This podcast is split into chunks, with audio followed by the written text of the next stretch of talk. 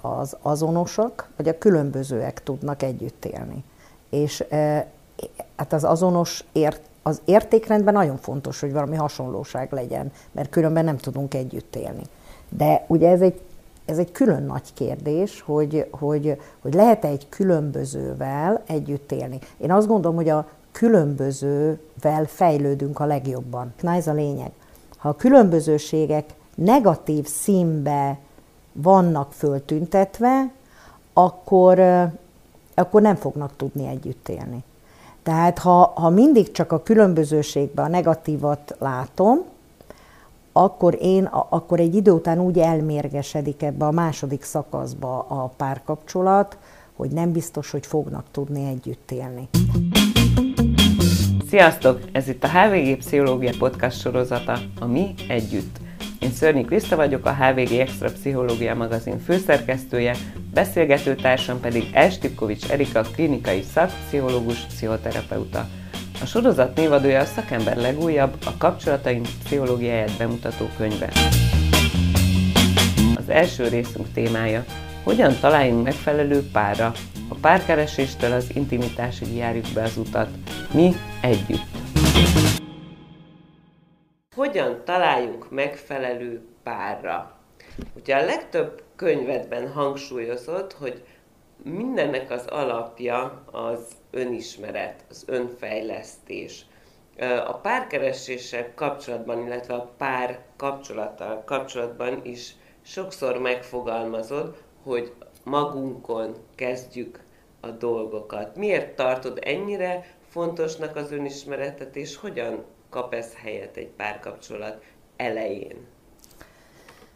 Most ha párkapcsolatokról beszélünk, akkor tényleg ilyen egész elő, előre vagy visszafele kell mennünk, tehát egészen odáig, hogy, hogy hogyan fejlődik a személyiségünk, tehát hogy, hogy egy reflektív kapcsolatba fejlődik a személyiség, tehát ami azt jelenti, hogy, hogy a szülő az folyamatosan reflektál a gyerekére, tehát vagy öleli, megfelelően gondoskodik tő, róla, vagy pedig szorong tőle, vagy éppen depressziós, és nehezebben tud reagálni a, a kicsinek a jelzéseire. Most ebbe a reflektív kapcsolatba kialakulnak kötődések. A kötődések többfélék lehetnek ennek megfelelően, ahogyan többfélék a, a szüleink is és, és ez a kötődés határozza meg az, hogy, hogy milyen párt választunk. Aztán az életünk során, tehát ez a korai kötődés. A másik, ami meghatározza, hogy az életünk során kialakítunk egy, egy belső képet, mondjuk nőként azt, hogy milyenek a férfiak, és ez, ezeket a képeket egyrészt hozzuk részben transgenerációsan is, tehát nagyszüleinktől, dédszüleinktől, de hogy, hogy kialakítjuk a, a jelen életünkbe is, tehát hogy milyen az édesapánk, ha van fiú testvérünk, ő milyen, ha, ha, hogy milyen férfi tanáraink voltak, tehát egyáltalán milyen nagybácsik, rokonok, tehát, tehát milyen képünk van mondjuk a férfi világról mm. nőként. A férfiaknak természetesen ugyanez fordítva. Uh-huh. És akkor ezt vetítjük ki a párkapcsolatba. Tehát, tehát amikor uh, találunk párt, akkor, vagy keresünk, akkor, akkor az egész párkapcsolat az egy, az egy projekció. Tehát, tehát a projekció azt jelenti, hogy kivetítem mindazt, ami bennem van. Mellette kivetítem nem csak ezt a képet, amit én alkottam magamba az évtizedek során, vagy az évek során, hanem kivetítem azt is, amilyen hiányom van a korai kötődésbe. Tehát ezért mondtam, hogy ez a kettő határozza meg zömébe, tehát hogy, hogy a, ha, ha sok a szeretet hiányom, akkor nagyon sokszor olyan párt választok, akiről azt gondolom, hogy ő ezt ki fogja elégíteni. De ez a, ez a fajta választás, ez azért, azért, azért eléggé bonyolult, de még ha maradunk a kötődéseknél és a párválasztásnál, először szerintem uh-huh. arról egy-két gondolatot mondanék, mert akkor jobban érthető, hogy a, ugye vannak a biztonságosan kötődő gyerekek, tehát ahol, ahol sikerült a szülőknek valami bátorító, elég jó szülői szerepbe lenni, amiről egyébként írtam a Szeretettel sebez, vagy azt gondolom, hogy ez, ez egy, ez egy tudatos fejlődési út, mert hogy senki nincsen olyan szerencsés helyzetben, hogy két bátorító szülője legyen, de még akkor is hozza a transgenerációs sorsokat, meg nehézségeket. Tehát, hogy, hogy, hogy de mondjuk tegyük föl, hogy van biztonságos kötődés. És a, a, mert számomra az inkább egy törekvés. Tehát ami felé mondjuk a tudatos szülők haladni akarnak és tudnak. De az a bajunk, hogy bármennyire is haladunk tudatosan, ugye, ugye azt tudjuk, hogy a viselkedésnek nagy része az tudattalan. Tehát ez körülbelül olyan, hogy Freud írta, mint a jéghegy csúcsa valóban, a tudatos és az összes többi tudattalan. Tehát, hogy ezeket a kötődéseket is, meg az életünk során kialakult képet a másik nemről, ezt gyakorlatilag tudattalanul építjük be. Tehát például egy, egy agresszor apától elszenvedett dolgot senki nem akar ö, tudatosan beépíteni, ez sajnos tudattalanul, és azok a hiányok is, amit megéltünk, tudattalanul épülnek be. De most a, a, a biztonságos kötődésen kívül még vannak a bizonytalanul kötődők. A bizonytalanul kötődők azok, azok úgy lehet meglátni a párkapcsolatokba, hogy hogy nagyon hamar szerelembe esnek, tehát bárkibe tudnak szerelmesek lenni, mert hogy leginkább a szerelembe szerelmesek, tehát abba az érzésbe, ami ilyenkor kialakul. És akkor ez a, a tehát, és, és ha nem azt kapják, amire számítanak, tehát hogy mondjuk a másik sokat öleli, nagyon kedves, vagy éppen alárendelődik, vagy bármit, akkor nagyon könnyen csalódnak, és elkezdenek szorongani és ilyenkor kilépnek a kapcsolatból. Tehát, hogy a bizonytalan kötődés, ami a korai szülőgyerek kapcsolatban alakul ki, az nagyon erősen megjelenik a párkapcsolatban. És ezért nagyon fontos a szül, a, az önismeret. Hogy tudjam azt, hogy mikor én most ki akarok lépni, mert beszorongtam valamitől, az nem biztos, hogy a másikból jön, hanem bennem bemozgatta ezt a bizonytalan kötődést, hogy, hogy akkor tudok jól kötődni, ha azt akarom, vagy azt kapom, amit szeretnék, és amint nem, akkor beindulnak a szorongásaim. És aztán a kötődésben még, ami nehezíti az egészet, hogy nem csak kétféle van, hanem van harmadik, meg negyedik. Ugye az elkerülő kötődők, eh, azok pedig eh, eh, azt mondják legtöbbször, tehát úgy lehet fölismerni, hogy, hogy ők nem is akarnak párkapcsolatot. Ők nem, mert ebbe a világba minek, vagy, vagy nincs, és nincs egy normális férfi, meg nincs egy normális nő. Nálam nagyon érdekes, a rendelőben leül egy férfi, aki egyedül van, az azt mondja, hogy nincs egy normális nő, utána jön egy nő, az leül, és elmondja, hogy nincs egy normális férfi. És nekem az az érzésem, hogy én meg mind a kettőt normálisnak látom, csak, csak az a probléma, hogy a kötődésüket, tehát mivel kevés az önismeret, de hát azért járnak terápiába, hogy nagyobb legyen természetesen.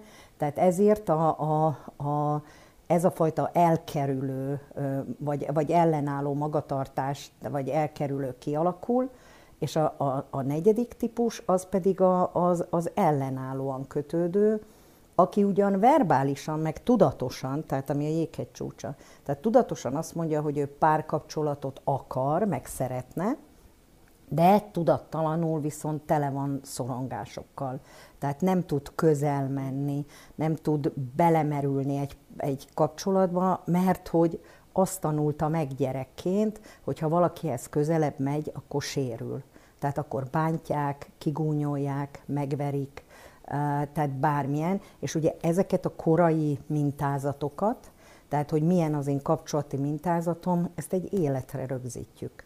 Amit nyilván mély önismerettel lehet változtatni, de egyébként ez egy életen át tartós marad. És amikor kialakul ez a félelem mondjuk a, a mélyebbre, mélyebb megnyílástól, mert mondjuk megnyíltam valakinek a családi rendszerbe, aki visszaélt vele, tehát, tehát mondjuk az abuzus áldozatok, tehát hogy közel mentem egy olyan emberhez, akitől mély szeretetet akartam, és helyette bántalmazott, akár szexuálisan, akár verbálisan, hogy kigúnyolt, akár, akár te, testileg, tehát hogy megvert, akkor, akkor gyakorlatilag azt, azt tanulom meg, hogy, hogy, hogy nem mehetek közel.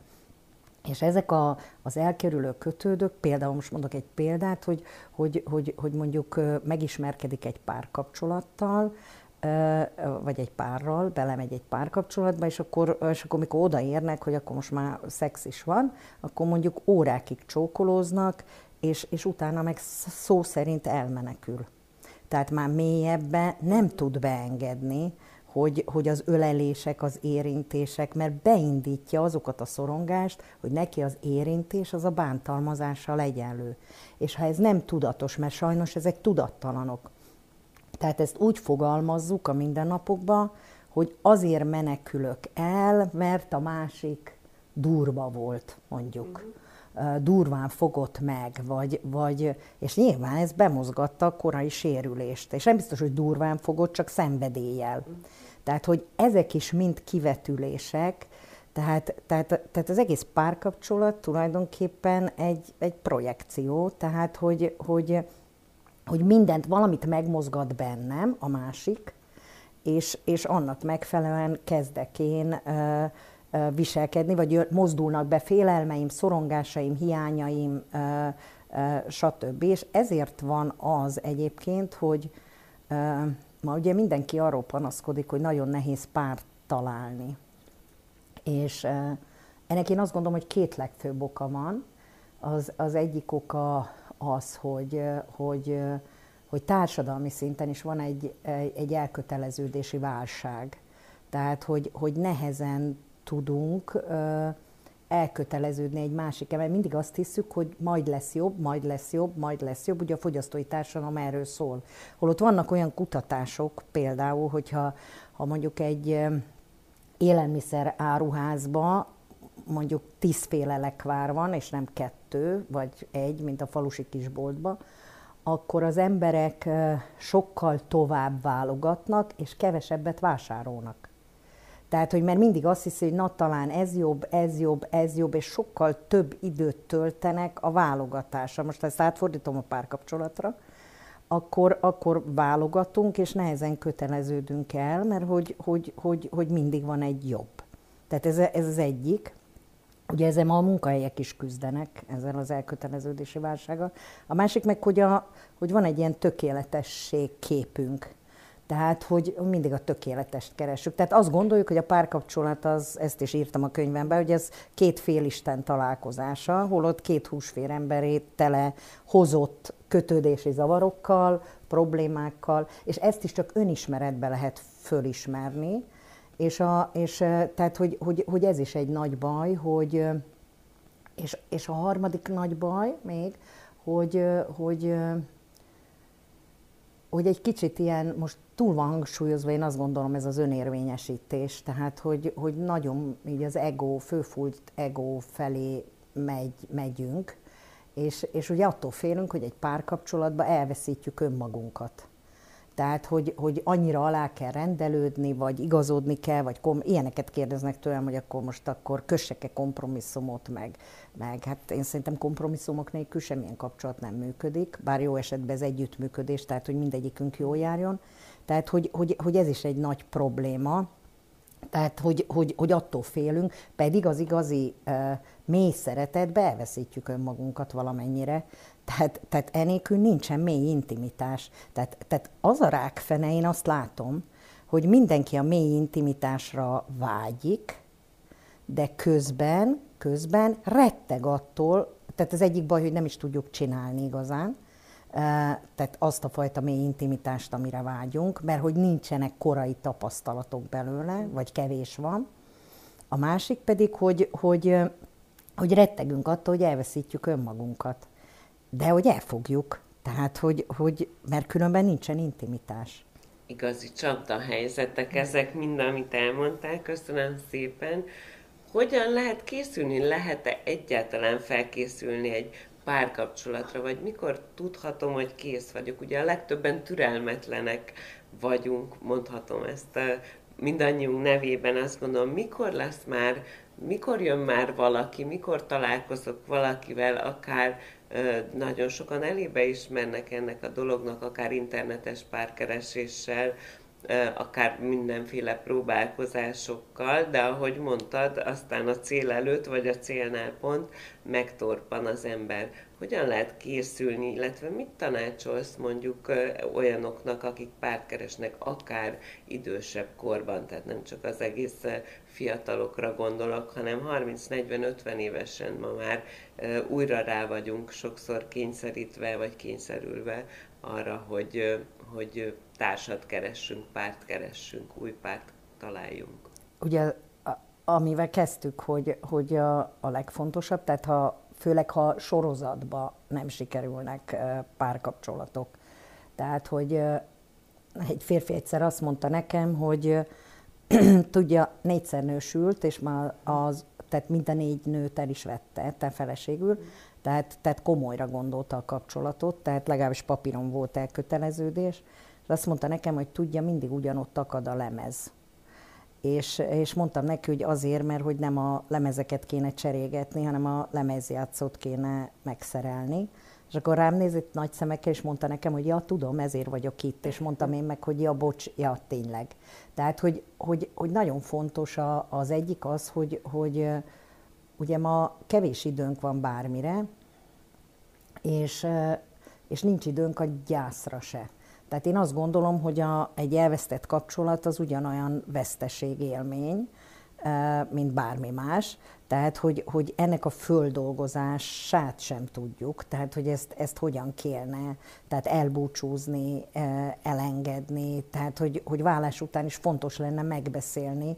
Nem biztos, hogy egyszerre megy ez, mert tele vagyunk indulatokkal de, de mondjuk egy év múlva, tehát megbeszélni azt, hogy mi volt jó a kapcsolatunkban, mi nem volt jó, különösen, ha gyerekeink vannak, tehát hogy, hogy amit közösen szülőpárként együtt maradunk és közösen nevelünk, tehát hogy, hogy, hogy tehát az egyik, hogy, hogy el kellene gyászolni, ami azt jelenti, hogy megélem az érzéseimet is, tehát a dühömet is, a fájdalmaimat, megélem a félelmeimet, tehát nem csak úgy, mintha nem félnék, hogy találok-e még, tehát hogy vagyok-e még eladható a piacon, és, és a másik, ami, ami nehéz, hogy nehéz megtalálni az azonos érettségű partnert. Tehát a személyiségünk az egész életünkbe változik, tehát a születésünktől halálunkig, tehát még az én koromban is nagy változásokon megyünk át, a környezetünk által, a mélyebb önismeret által, tehát hogy, hogy figyelni a reakciókat, hogy amikor belekerülök egy helyzetbe, tehát mondjuk akár azt, hogy nincs párom, és hogy most mitől félek. Tehát megkérdezni magamtól, hogy mitől félek. Tehát, hogy nyilván az ember alapból társas lény, tehát, tehát hogy társ kapcsolatokra vágyik, de ugye ezeket közösségek is meg tudják adni, meg, meg én azt gondolom, hogy az egyedüllét az egy átmeneti állapot, ami, ami sok mindenre jó, például, hogy hogyan fejlődjek ebbe az egyedüllétbe, hogy amire azt gondoltam eddig, hogy egyedül nem tudom megcsinálni, azokat mondjuk meg tudom csinálni, vagy, vagy bármit. Tehát, hogy, hogy hogy ez egy fejlődési lehetőség, hogy most egyedül vagyok, és anna, az, az nagyon fontos, hogy ugye több könyv javasolja, hogy írjunk ilyen listákat, hogy, hogy milyen párt szeretnénk, és akkor majd bevonzzuk. Én azt gondolom erről, hogy ezek a listák ezek arról jó, arra jók, hogy megnézzük azt, hogy egyáltalán reálisak-e az elvárásaink. Tehát, hogy ez is az önismeret része, hogy mondjuk reális társat találok-e, és hát, hát szembe kéne nézni a, a, a gyerekkorunkat. Tehát mikor várjuk azt, hogy legyen párunk, akkor leginkább azzal, hogy, hogy, hogy mitől nincs. Mert ugye a, a, a választásunk, és hogy, és hogy mit szeretnék, tehát mi van bennem. Tehát, hogy most a tudattalan minták szerint akarok változtatni, vagy esetleg ezeket a traumáimat meg akarom dolgozni, és annak megfelelően. Tehát én azt gondolom, az egyedül lét az egy nagyon jó önismeret, a párkapcsolat is egy közös önismereti út, de hogy a, én azt tapasztalom például, akik így nagyon párt akarnak, a, a, a legtöbbnek tudattalanul van párja. Ez most nagyon hülyén hangzik, de hogy, hogy, hogy például most mondok egy példát, hogy a, a, az a lány például, aki nem vált le az édesapjáról, hanem még mindig az édesapja az idealizált személy, aki a legokosabb, a legjobban tudja, a legfontosabb, akiért aggódik, hogy szegény milyen rossz házasságba él az édesanyámmal, és ugye itt van egy rivalitás konfliktus, és a saját anyámmal, és a női részemnek a lenézése. Mert azt kell tudni, hogy amíg én lenézem az anyámat nőként, vagy férfiként az apámat, addig, vagy nőként az apámat, addig lenézem a férfi nemet, a női nemet, tehát, tehát ami, én se tudok jó nő lenni, amíg az anyámat nem tudom reálisan látni.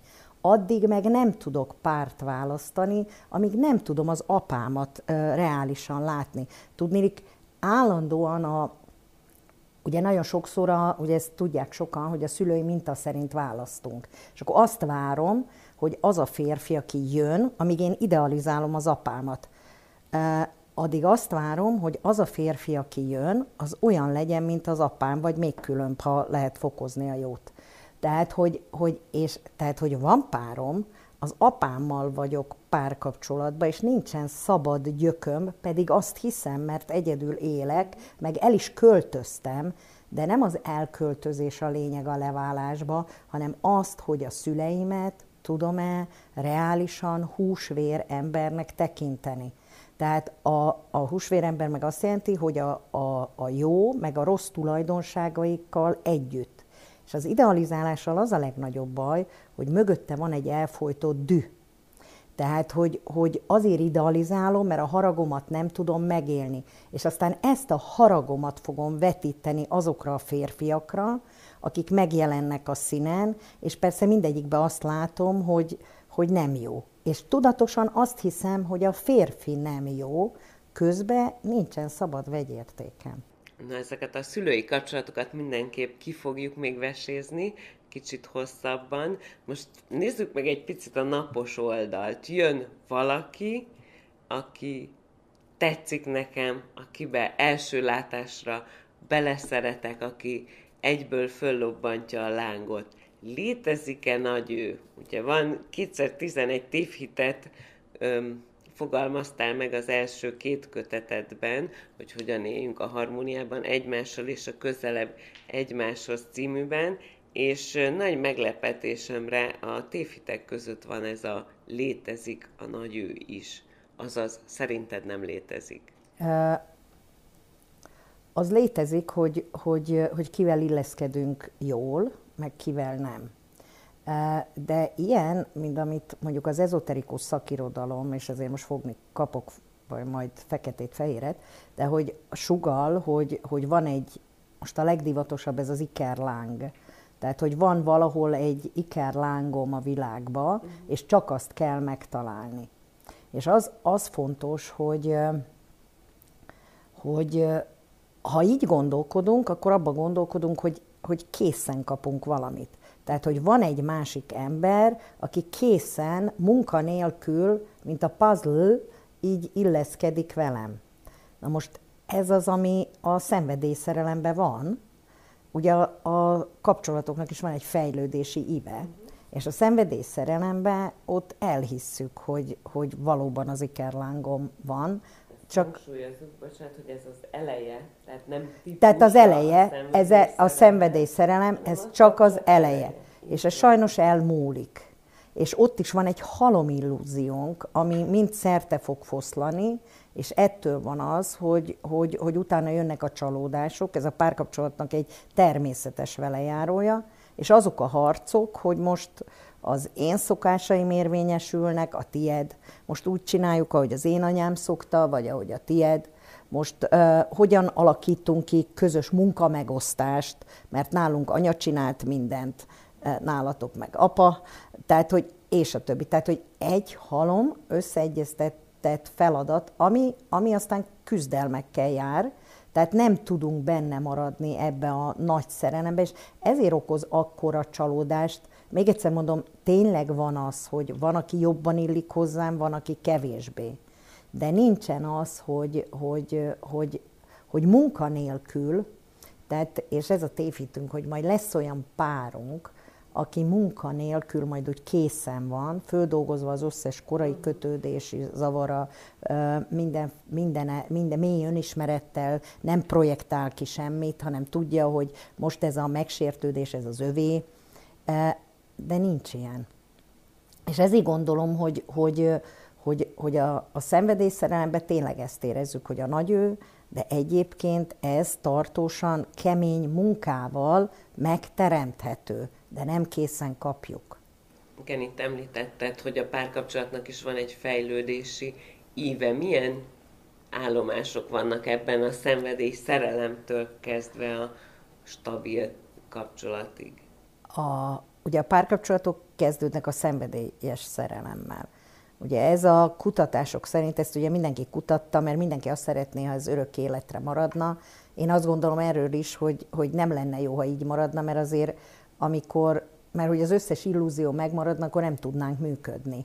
Mert ebbe az időszakban, amikor a szenvedély szerelem van, akkor az, az egyik legnagyobb illúziónk az, hogy felnőttek vagyunk és a szenvedélyes szerelemben úgy viselkedünk, mint a, a csecsemők. Tehát, hogy, hogy azt akarjuk, hogy a másik csak ránk figyeljen, kizárjuk a külvilágot, csak nyomjuk az SMS-t, és ez egy nagyon-nagyon jó érzés. Tehát nyomjuk az SMS-eket, csak a másik létezik számunkra, csak vele szeretnénk lenni, mint egy csecsemő az édesanyjával. Sőt, azt is csináljuk, hogy, hogy, hogy mindennel főhívjuk magunkra a figyelmet, mint egy kisgyerek tényleg, és, és visszük a virágot, oda tesszük a kocsi szélvédőre, kitaláljuk, hogy mi a kedvenc zenéje, azt elküldjük, és ez így nagyon jó, csak utána ez okozza a legnagyobb csalódást, hogy, hogy, és ezt sokan mondják, hogy a párom, mióta összeköltöztünk, azóta megváltozott. És nem megváltozott, hanem elmúlt a szenvedély szerelem, és innentől már nem tudja kitalálni,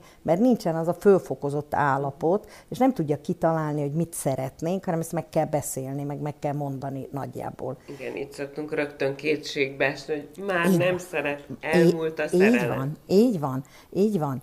A másik nagy illúzió a szenvedélyszerelemben az az, hogy, hogy, hogy ez örökké fog tartani. Tehát legalábbis ezt szeretnénk.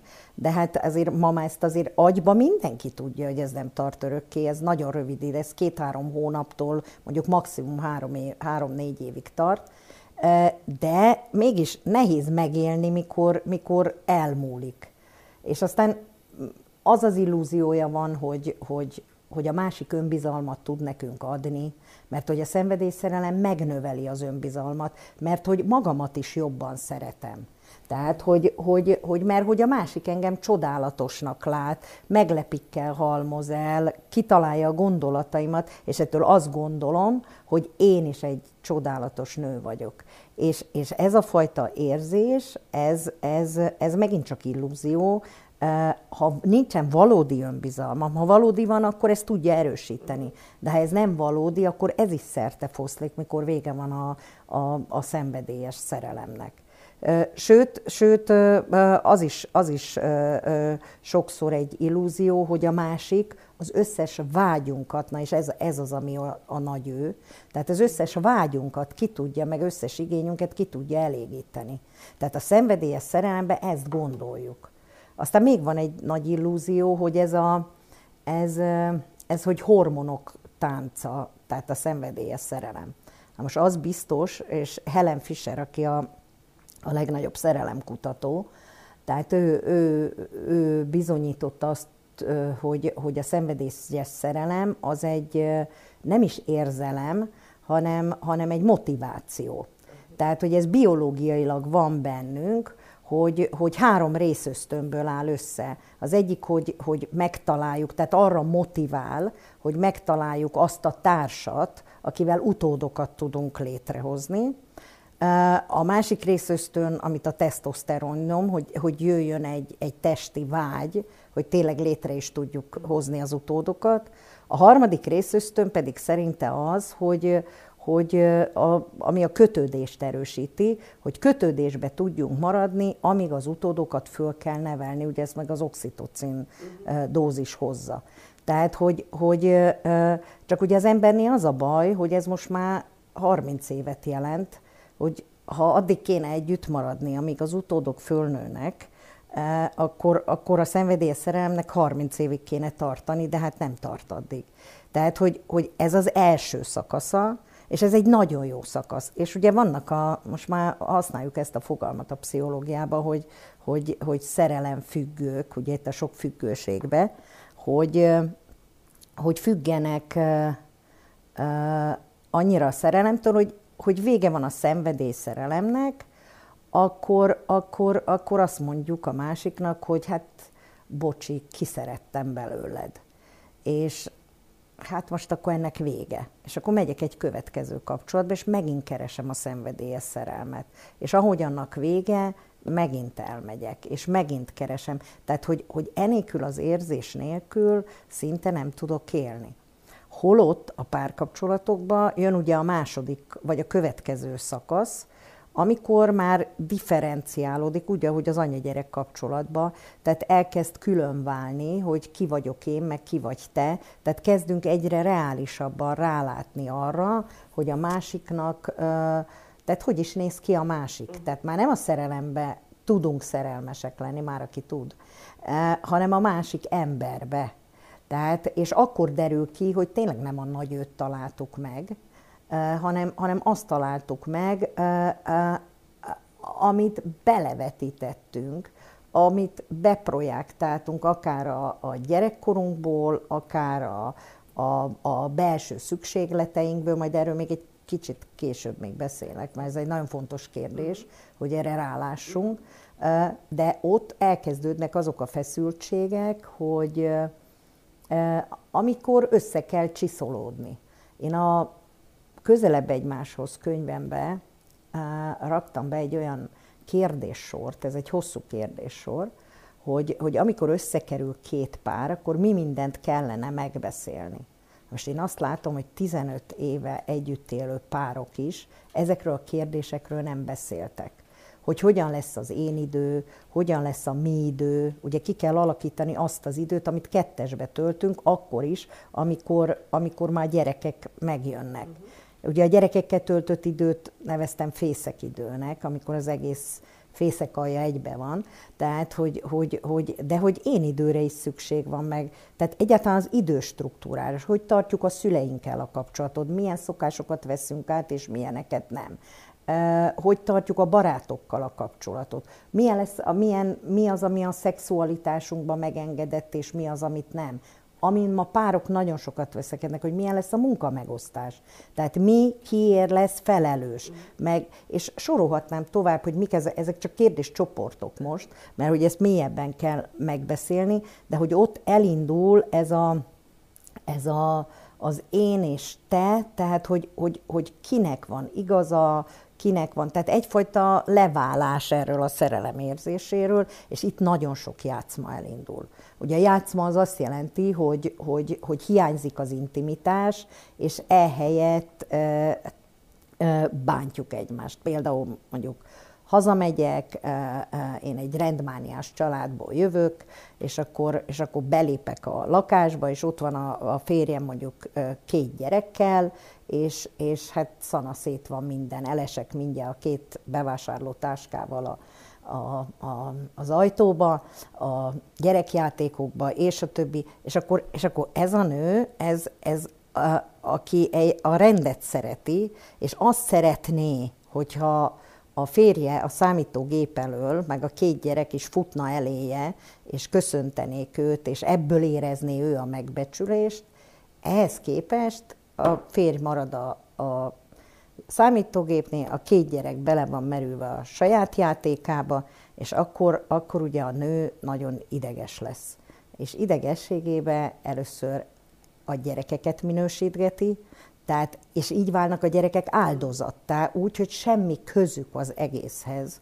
Tehát elmondja nekik, hogy milyen rendetlenek vagytok, hogy itt minden szanaszét van, ide be se lehet jönni, és, és, és utána meg a férnek, hogy persze könnyen vagy így itthon a gyerekekkel, én meg megyek bevásárolni, csinálok mindent, dolgozom, ezért te meg itt itthon, ugye home office-ba, uh, mit te nem csinálsz semmit, de még a gyerekekre se tudsz figyelni. Na most ez egy játszma. Ez arról szól, hogy, hogy van egy tettes, tehát mondjuk a feleség, és van egy, egy, egy áldozat, mondjuk jelen esetben a, leginkább a, a gyerekek, a férj meg nagyon sokszor ilyenkor először áldozat, utána meg átmegy megmentőbe. Uh-huh. Vagy átmegy tettesbe. A tettes akkor, hogyha ő visszakiabál a feleségének, hogy örül, hogy itthon vagyok a gyerekekkel, és neked nem kell babysittert fizetni, meg stb. stb. Tehát ismerjük ezeket a helyzeteket, és, és ha, ha, pedig, ha pedig megmentő, akkor menti a két gyereket. Tehát azt mondja, hogy persze, hát ott, ahol játszanak a gyerekek, jogosan szét van szórva a két, vagy szórva a játékok. Tehát, hogy, hogy á, megy ez a tettes, áldozat és megmentő játszma, tehát, és ezek így váltakoznak, és tízezer ilyen példát tudnék a terápiákból mondani, és, és ezek a játszmák, ezek az a baj, hogy megbántjuk vele a másikat, a saját elvárásainkat nem tudjuk meg a szükségleteinket megfogalmazni, leginkább a szükségleteket.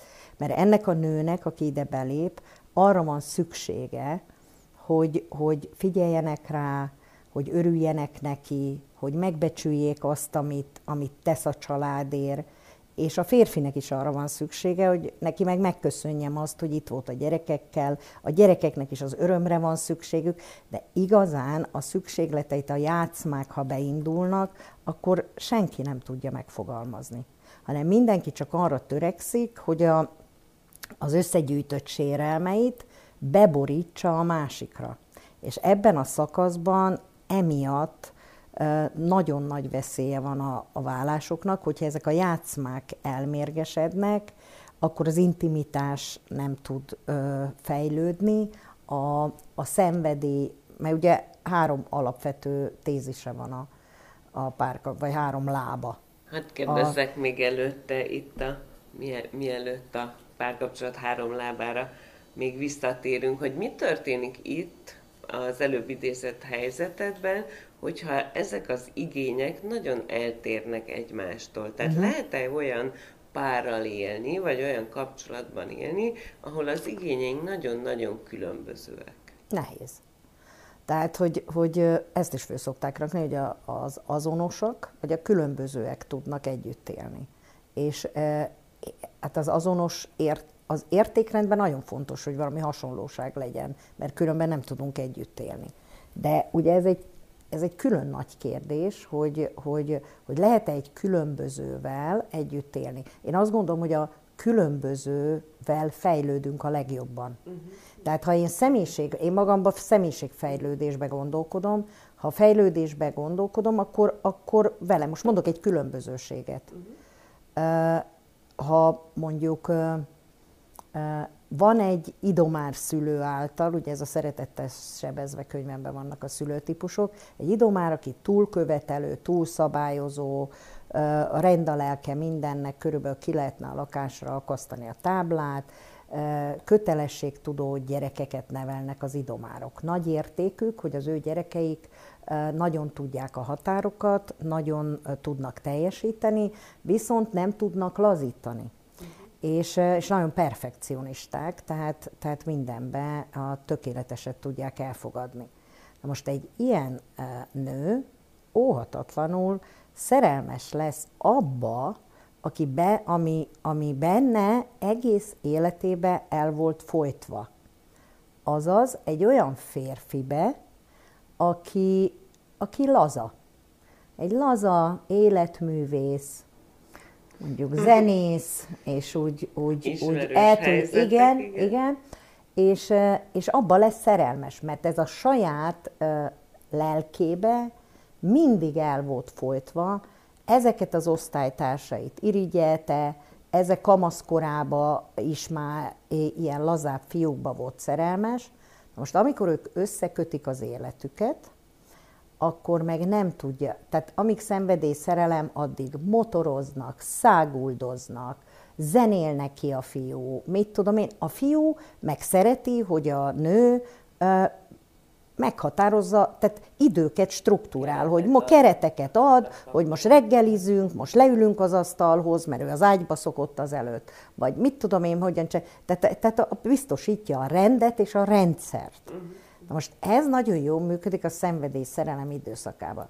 De aztán jön az elköteleződés, és ők összeházasodnak, lesznek gyerekeik, akkor innentől a pasinak a legnagyobb bűne az lesz, az a laza, csodálatos zenész, aki romantikus, aki az hirtelen egy, egy lusta disznó lesz. mert hogy ő a gyerekekkel elmegy játszani és kavicsokat gyűjteni a, a folyóparton, és nem, nem tanul velük, meg nem megköveteli a leckét átó zéig, mint ahogy a, a nő. Fordítva, a férfinek meg egy rendmániás, sem mondok csúnyább jelzőt, nő lesz a felesége, de ez csúnyábban szokott elhangzani. Tehát hogy, hogy, tehát, hogy onnantól a különbözőségek már kezdenek fölerősödni, és ha a különbözőségek, na ez a lényeg, ha a különbözőségek negatív színbe vannak föltüntetve, akkor, akkor nem fognak tudni együtt élni. Tehát ha, ha mindig csak a különbözőségben a negatívat látom, akkor én, akkor egy idő után úgy elmérgesedik ebbe a második szakaszba a párkapcsolat, hogy nem biztos, hogy fognak tudni együtt élni. És ha a különbözőségeket értéknek tekintjük, mert én meg úgy látom kívülről, persze én nem élek velük, tehát úgy látom kívülről, hogy a gyerekek, és ezt szoktam is mondani, hogy a gyerekek meg nagyon jól járnak, mert kapnak keretet, kapnak rendet, kapnak szabályokat, kapnak ö, ö, egyfajta rendszert az életükhöz, ez biztonságot ad számukra, és kapnak egy csomó élményt, mondjuk az apjuktól, ami, ami, tehát hogy lehet a tóparton mezitláb járni, lehet szarosnak lenni, koszosnak lenni, lehet kavicsokat dobálni úgy, hogy csurog az orrunk, lehet, tehát hogy egy, egy csomó mindent lehet. Ha ezt tolerálni tudjuk egymással, akkor én azt gondolom, hogy, mert gyerekek nagyon rugalmasak, tehát mindig azt, azt attól félünk, hogyha, hogyha nem egységes a, a szabályrendszer, meg a teljesen hasonlítani, tehát össze kell igazítani, hogy a gyerekekkel kapcsolatban mik a nevelési elveink. De nem biztos, hogy teljesen egyformán kell ezt csinálni, és a, én azt gondolom, hogy a gyerekek ezzel, ha nem arra használják a gyerekek is, hogy az egyik szülőt kiátszák a másik ellen, akkor ez nagyon hasznára tud válni a gyerekeknek. Ha viszont ez akkor nem játszák ki, hogyha azt érzik, hogy a két szülőbe megvan a, a mi tudat. Tehát ugye az elköteleződésnek ez a legfontosabb része, ez a mi. Tehát, hogy mi együtt, ami a legújabb könyvemnek a címe. Tehát, hogy, hogy akkor van elköteleződés, ha ez mi, és ezt a gyerekek is zsigerből érzik, hogy ki lehet-e játszani a két szülőt. Persze minden gyerek rápróbálkozik, de hogy, hogy lehet-e csinálni, vagy nem. De, tehát, tehát a különbözőségek, azokat tekinthetjük, ez amit mondunk mindig, most itt ez a pohár, hogy félig tele vagy félig üres, ugye ez egy nagyon fontos kérdés, hogy ez a különbözőség, ez szörnyű, elviselhetetlen dolog, vagy ez a mi családunknak az értéke, hogy milyen különbözők vagyunk, és egyébként mi is úgy tudunk fejlődni, hogyha én nagyon kényszeres vagyok, ugye mert a rendmánia egy idő után már ilyen nagyon kényszeressé tud válni, meg a teljesítménykényszer is, persze ezt a társadalom ugye preferálja, de hogy annak viszont rossz, aki teljesítménykényszeres, de ha, ha ezt, ezt a kényszert tudom lazítani, hogyha ha, ha mondjuk ha elmegyünk nyaralni, akkor, akkor ugye ha csak a rosszat látom a másikba, akkor ő lefekszik a tengerparton, Először is azon vitatkozunk, mondjuk, hogy én hegyet akarok mászni a teljesítménykényszereimmel, ő meg feküdni akar a homokos tengerparton. Akkor nagy nehezen, ha jó a kapcsolatunk, akkor meg tudunk egyezni abba, hogy menjünk olyan helyre nyaralni, ahol, ahol homokos tengerpart is van, meg hegy is. De ha csak a rosszat látom, akkor ugye azt érzékelem, hogy ő fekszik a tengerparton, és akkor azt kérdezem, hogy te egész nap itt akarsz feküdni. nem nem jön velem sehova. Én, sehova, én egyedül mehetek, semmi. de majd elmegyek mással, meg, és nehezen tudjuk azt mondani, hogy nekem szükségem lenne, hogy gyere velem, hogy, hogy menjünk együtt, meg, és hogy ebben hogyan tudunk kompromisszumokat kötni. Hogy nem biztos, hogy egész a csúcsig megyünk föl, hanem csak félig, és én a kényszeres, akkor megtanulom azt, hogy félig is lehet dolgokat csinálni. Hát főleg, mikor szabadságon vagyok. Hát igen, igen. Tehát, hogy, tehát, hogy jó, a kényszeres, meg, vagy a laza meg megtanulja azt, hogy, hogy igen, fél napot fekszünk a tengerparton, de hogy, hogy fél nappal meg örömet szerzek a feleségemnek, és lehet, hogy közben megszeretem a hegymászást is. Tehát, hogy, hogy hogy ezt hogyan fogjuk föl, én, én azt gondolom, hogy azon múlik, de egy tény, hogy nehezebb a különbözővel élni. Sokkal-sokkal nehezebb, de sokkal jobban fejlődünk. Az azonos ráadásul, az azonos egy idő után unalmas. És ugye ez meg a, általában a harmadik szakaszba szoktak válni, amikor a harmadik szakasz, most hogyha visszatérünk az eredeti kérdésre, a harmadik szakasz a, ugye a, ott a nagy önmegvalósítás időszaka, tehát már nőnek, nőnek a gyerekek, és akkor, és akkor, és akkor ott megy, hogy, hogy kinek a munkája fontosabb, ki keres többet, ki, ki, tehát, és ilyen nagyon az én hobbim, az én, tehát elindul a két én, kezd, kezd szétválni, és ez ugyanolyan, mint mikor a kisgyerek így fedezi föl a világot, és ott hagyja az anyját, és egyre több külső kapcsolatom lesz, tehát nem szerelmi kapcsolat, hanem a munkába, a hobbiba, a, és ezt a másik nehezen viseli. Pedig ahhoz el kell távolodni, hogy mélyebben tudjunk újra közeledni. Mert aztán a végső szakasz meg az, hogy, hogy, hogy, hogy olyan mély intimitást tudunk kialakítani, de ehhez nagyon sok önismeret kell, tehát hogy én ne vetítsem rá a másikra a sajátjaimat, ő is lássa, de ehhez mind a kettőnknek, ez, ez nagyon-nagyon fontos.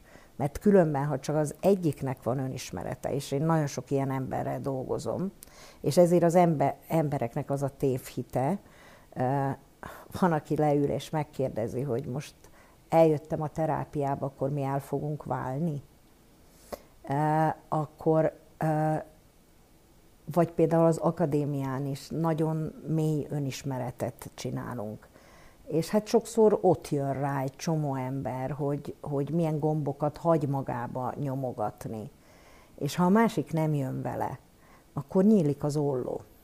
És ha nyílik ez az olló, az ollónak is van egy pont, ahonnan már eltörik. És onnantól soha többet nem lesz olló. És a párkapcsolatban is, hogy ezt a, ezt az önmegvalósításba nem, tudjuk, nem tudunk újra visszatalálni egy mélyebb szinten egymáshoz, vagy nem tudtunk elengedni egymást, hanem, hanem féltékeny vagyok én a másik hobbiára például. Mondjuk mondok konkrét példát, hogy a három gyerekes anyuka, aki kilenc éve otthon van a gyerekekkel, Nyilván ebbe ő is benne van, hogy nincsen se hobbija, se külső kapcsolata, semmije, tehát, hogy mert senki nem tart a fejéhez fegyvert, hogy ezt így csinálja. Mert én azt gondolom, hogy akkor tud normálisan élni, ha, ha azért én ideje is van, meg mi ideje a férjével is. De ha mondjuk ő hoz egy szorongó borostyán anyát, és semmiféle én ideje nincsen, meg mi ideje se volt, tehát a párjával együtt, hanem csak nevelte a gyerekeket. Akkor el, visszamegy dolgozni tíz év után, és, és akkor döbben meg, hogy jé, hát vagyok én és jön ez a, ez a ki vagyok én, és én most fejlődni akarok, én most uh, hobbikat keresek, és mondjuk elkezd, mit tudom én, bármilyen hobbit magának. Most jut eszébe, hogy ő jégkorcsolyázni szeretne, és akkor, és akkor elkezd jégkorcsolyázni. És ott lesznek barátai, ott lesznek ismerősei, ott, lesznek, ott lesz az a felnőtt közege, ami eddig tíz évig hiányzott neki. És ha ezt mondjuk a párja nem tudja tolerálni, akkor az megint, megint válláshoz vezet. Főleg támogatni, vagy segíteni. Segíteni, így van. Is. Így van, így van. Vagy például, a, mert ugye ezekben a családokban úgy van, hogy a férfi meg az alatt keresi a pénzt, és akár három munkahelyen nagyon dolgozza magát. És akkor derül ki, hogy a férfinek sincs semmilyen hobbija.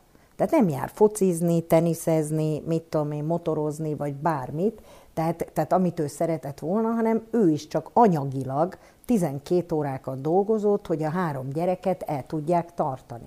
És akkor jön rá, hogy neki sincs hobbija. És ha kellően érett a személyisége, mert ez a lényeg, ezért nagyon fontos az önismeret.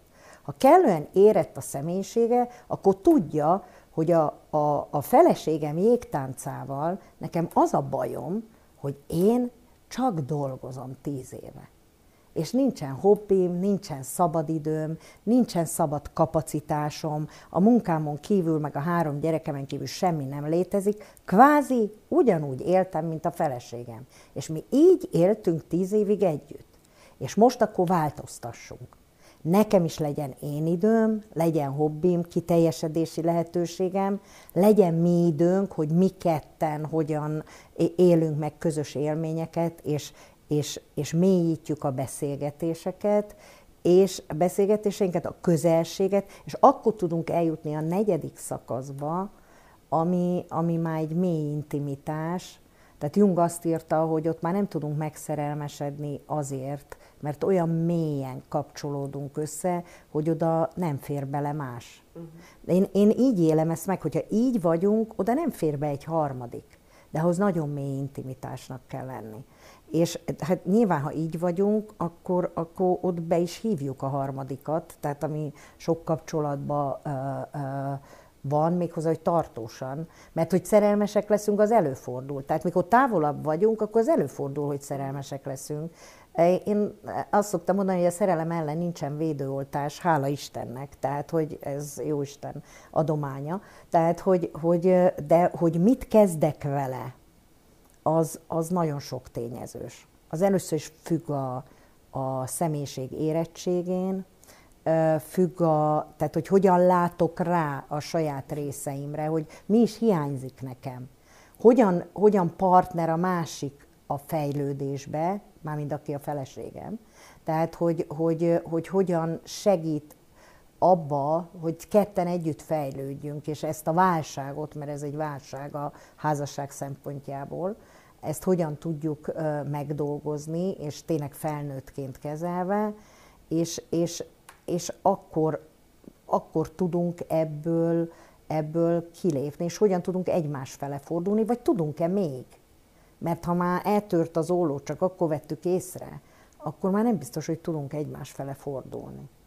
Na, ebbe próbálunk segíteni a következő podcast részekben is majd. Egy dologra térjünk vissza ennek a résznek a végén. Említetted, hogy a párkapcsolatoknak három alappillére van, vagy három olyan pillére, amin esetleg elindulhatunk, és szerintem nagyon fontos, hogy elmondtad, hogy, hogy egy igazi mély, intim kapcsolat az hosszú idő alatt alakul ki, és különböző változások érik eközben a két embert, illetve a közös mit, az ő kapcsolatukat. Szóval ez nem olyan, hogy meglátunk egy nagy őt, és akkor vele rendben lesz minden, hanem sok-sok időt kell eltöltenünk egymással.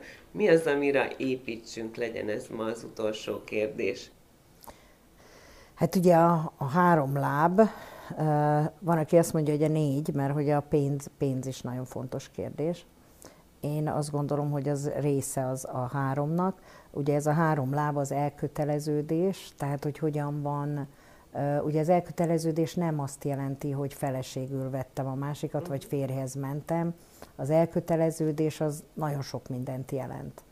A, a, majd mindjárt visszatérek, a második lába az intimitás, és a harmadik lába szenvedély. Tehát az is, az is fontos egy kapcsolatban, hogy ez hogyan van meg. Na most ez megint azt gondolom, hogy, hogy ilyen nagyon hullámzóan változik a párkapcsolatok során. Az elköteleződés az azt jelenti, hogy van mi tudat, tehát hogy a, a mi ketten együtt. Tehát, és van, van a társam az első és a legfontosabb. Na most ez az, amit nagyon nehezen csinálunk. Aki nem vált le a szülőről, annak nem tud. Tehát ez az anyámmal beszélem meg, majd erről is fogunk egy másik adásban beszélni, hogy mondjuk egy borostyán anya mellett, tök tudattalanul, mert ő nem direkt ilyen, nagyon nehéz mi tudatot kialakítani a párommal, mert hogy nem enged el tehát az indáival örökké visszahúz. Tehát az elköteleződés a mi tudat, tehát hogy mi ketten együtt hozunk célokat, mi ketten döntjük el, hogy, hogy milyen értékrend szerint élünk, hogyan neveljük a gyerekeket, a, és a mibe egy, egy csomó odafigyelés is van. Tehát a, tehát a mi tudathoz ahhoz nagyon fontos az, hogy, hogy, hogy hogyan, hogyan törekszünk arra, hogy fejlődjön az intimitás, a másik láb, meg a mi tudatba, ugye amikor összeköltözünk, vagy összeházasodunk, vagy csak együtt élünk, akkor az idő az nem változik meg. Tehát mindenkinek van egy 24 órás csekje. és hogy a 24 órás csekket mire költi, azt maga dönti el. Ha én most heti ötször jártam edzésre, amíg nem volt párom, akkor a 24 óra nem lett több. Tehát az sem jó, mikor valaki elhagyja az edzést, mert akkor, azt ér, akkor áldozat szerepbe megy bele, és annak mindig rossz vége van, mert az már játszma rész.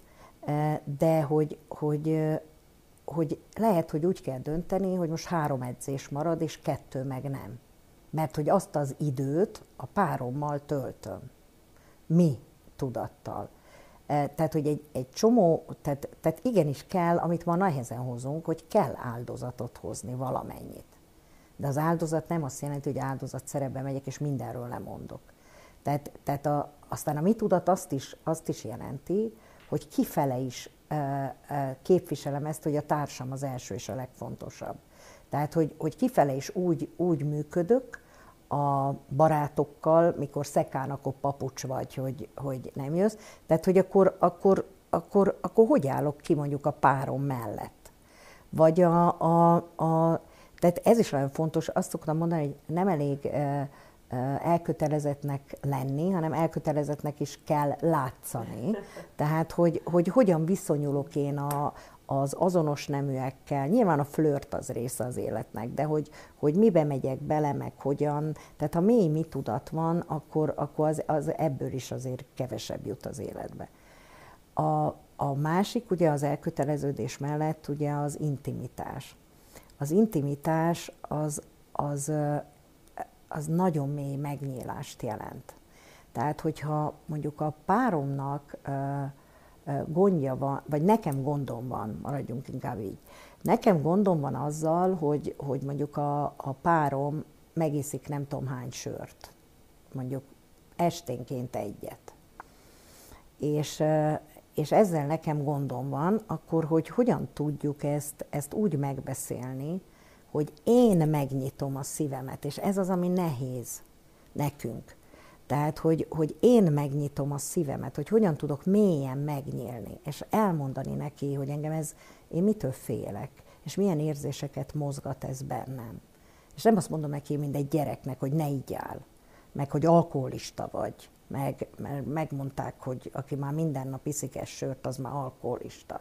Meg, meg tehát, hogy, hogy, hanem hogy mélyen megnyitni a szívemet, hogy, hogy nekem erről a, az jut eszembe, mikor az apukám ivott és féltem. És féltem attól, hogy mi fog történni. És ettől egyfolytában kiszolgáltatottságba és kiszámíthatatlanságba éltem. És én ezt a kiszolgálta, és, és egyedül voltam. És nem akar. És amikor meglátom a sörös üveget, akkor én bennem ez az egyedül lét érzés jön elő. Hogy úgy érzem, hogy te jó meg vagy a söröddel, én meg egyedül maradok.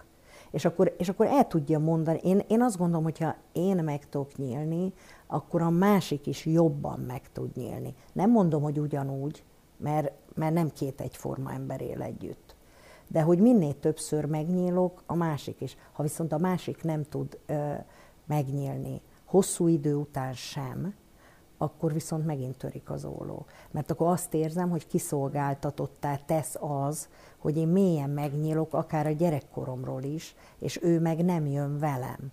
Tehát ő nem tud velem jönni, tehát, hogy, mert hogy, hogy, hogy nem akar változni. Ő így van, ezt szoktuk is mondani, vagy szokták mondani, hogy, hogy így vettél el, vagy így jöttél hozzám, és én ilyen voltam, és ilyen is maradok. Fogadj el olyan. Fogadj el olyan. Most ez nagyon divatos, ez a fogadj el. Csak az elfogadás, az a mély megnyílást jelenti. Ez az, amit kevesen tudnak. Ezt is írtam az egyik könyvemben. Tehát, hogy, hogy az elfogadás nem azt jelenti, hogy nekem mindent el kell fogadnom, ami történik, hogy az alkoholfüggő, alkoholfüggő, hanem az elfogadás az a mély megnyílást jelenti. Tehát, hogy én hogyan tudom önreflexíven elmondani, hogy bennem milyen érzéseket kelt ez, és mi a bajom nekem ezzel az egésszel, és hogy közösen, hogy, és mit szeretnék. És aztán közösen megbeszéljük, hogy amit én szeretnék, azt lehet-e Tehát azt meg lehet-e tenni, azt, azt, azt, azt én tudom-e tolerálni. Tudnék, általában én azt, tapasztalatom, azt tapasztalom párterápiákon, hogy a másiknak ugyanúgy megvan a sérülése. Mert hogy két sérült ember találkozása a párkapcsolat. Tehát ha nekem gondom van az alkollal, meg a függőséggel, akkor azért a másiknak is megvan a függősége.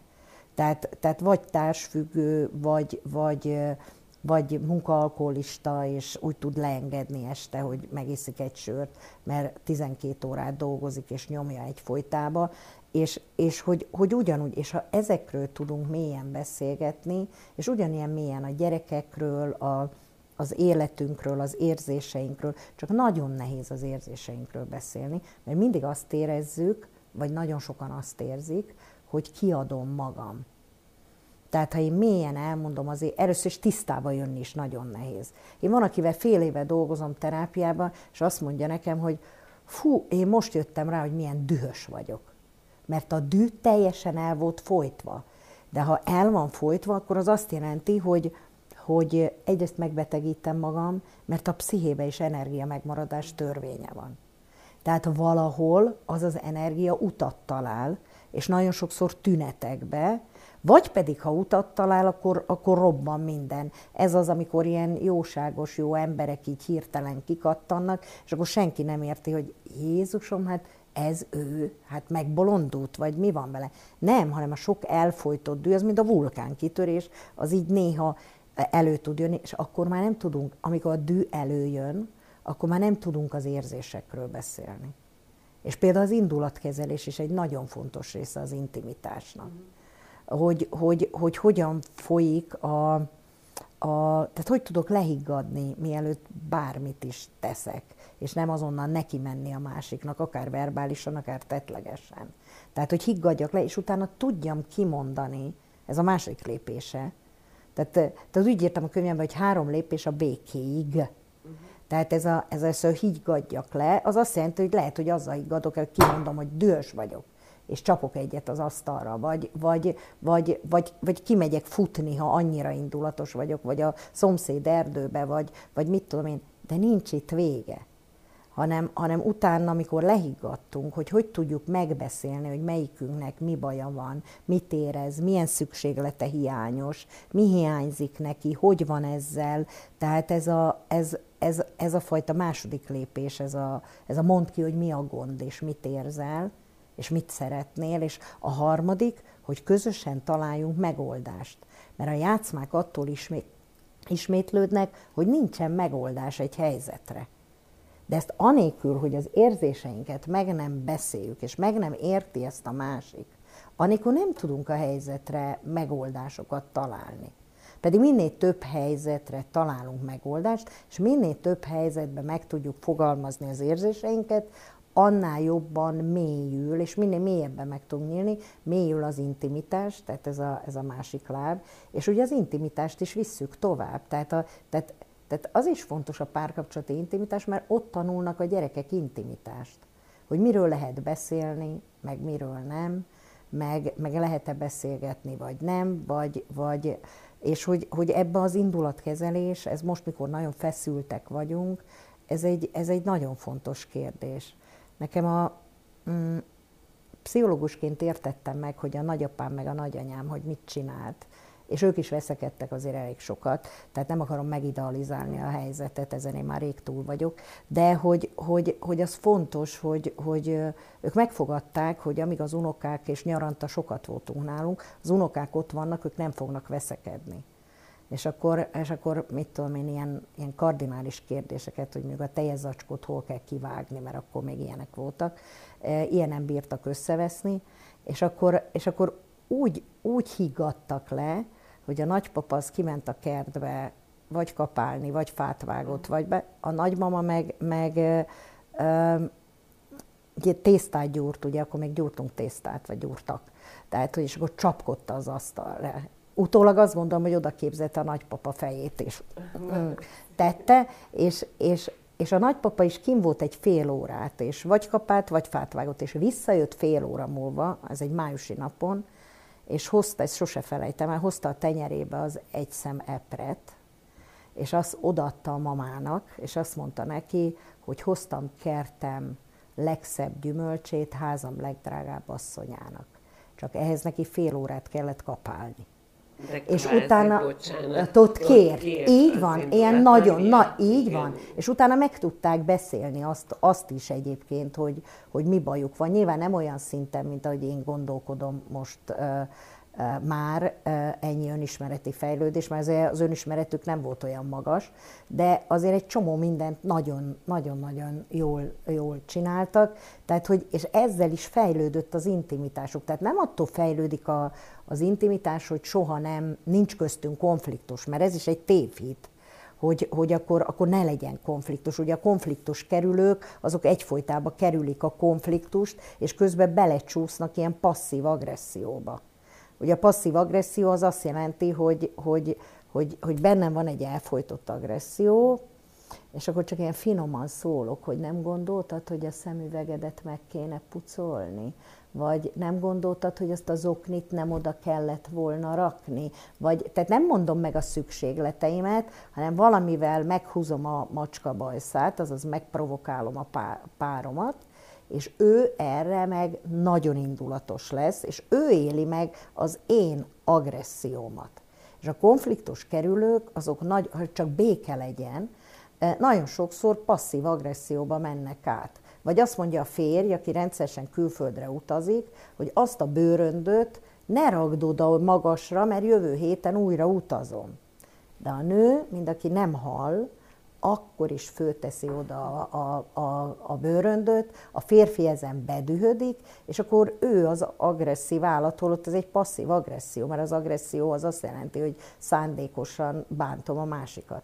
Na most ezekkel, a, ha konfliktus kerülő vagyok, és azt hiszem, hogy attól van intimitás, hogy nincsenek konfliktusok, csak a konfliktus megoldása nem mindegy, akkor nagyon sokszor belecsúszunk ebbe a passzív-agresszív játszmába. És a harmadik láb pedig a szenvedély. A szenvedély az nem csak a szex, mert mindenki azt gondolja, hanem hogy hogyan tudunk szenvedéllyel lelkesedni a közös céljainkért, és hát ebbe persze nagyon-nagyon fontos a szexualitás is, de a szexualitásban is, hogy hogyan tudjuk az intimitást is bevinni, meg ugye azt kell tudni azért, hogy ahogy nő az intimitás, tehát egyre mélyebben szeretjük egymást, úgy csökken a nyugati kultúra szerinti szenvedély. Eh, Tehát ez a vad szex, mint most a Netflixen egy csomó filmben van, vágyak és valóság és a többi. Tehát, hogy, hogy, hogy, hogy ez a fajta vadság, ez az intimitással valóban csökken, és ezért is terjed Magyarországon is mondjuk a tantrikus szex, ami egy sokkal intimebb, tehát egy, egy intimitásra épülő szenvedély, és nem az a, az a, az a vad szenvedély, de a szenvedélyért is fokozatosan dolgozni kell. Tehát a szenvedély is ö, nem magától jó, hanem hogy hogyan tudunk izgalmas dolgokat együtt csinálni, hogyan tudunk kettesbe is, meg a barátainkkal is, ahol mondjuk én férfiként látom, vagy akár nőként, hogy a többieknek is tetszik az én párom, meg úgy tetszik, hogy viselkedik, meg itt, és akkor újra élet bennem a szenvedély, vagy, a, vagy egy csomó olyan, olyan szexuális, nyilván én most nem a póttárgyakra gondolok, hanem olyan, olyan uh, szexuális közeledési, tehát a, a csábításnak, a hódításnak az olyan összjátéka, ami, ami aztán a szenvedélyt úgy, úgy életbe tudja tartani, hát főleg, ha nem dolgozzuk túl magunkat. Persze, de, de ehhez hozzátartozik, hogy mondjuk sikeresnek látjuk a párunkat, akár egy társaságban, akár a munkájában, Így van. akár a hobbiában elér egy olyan eredményt, Mhm. ami Aminek- büszkeségre van. adhat okot.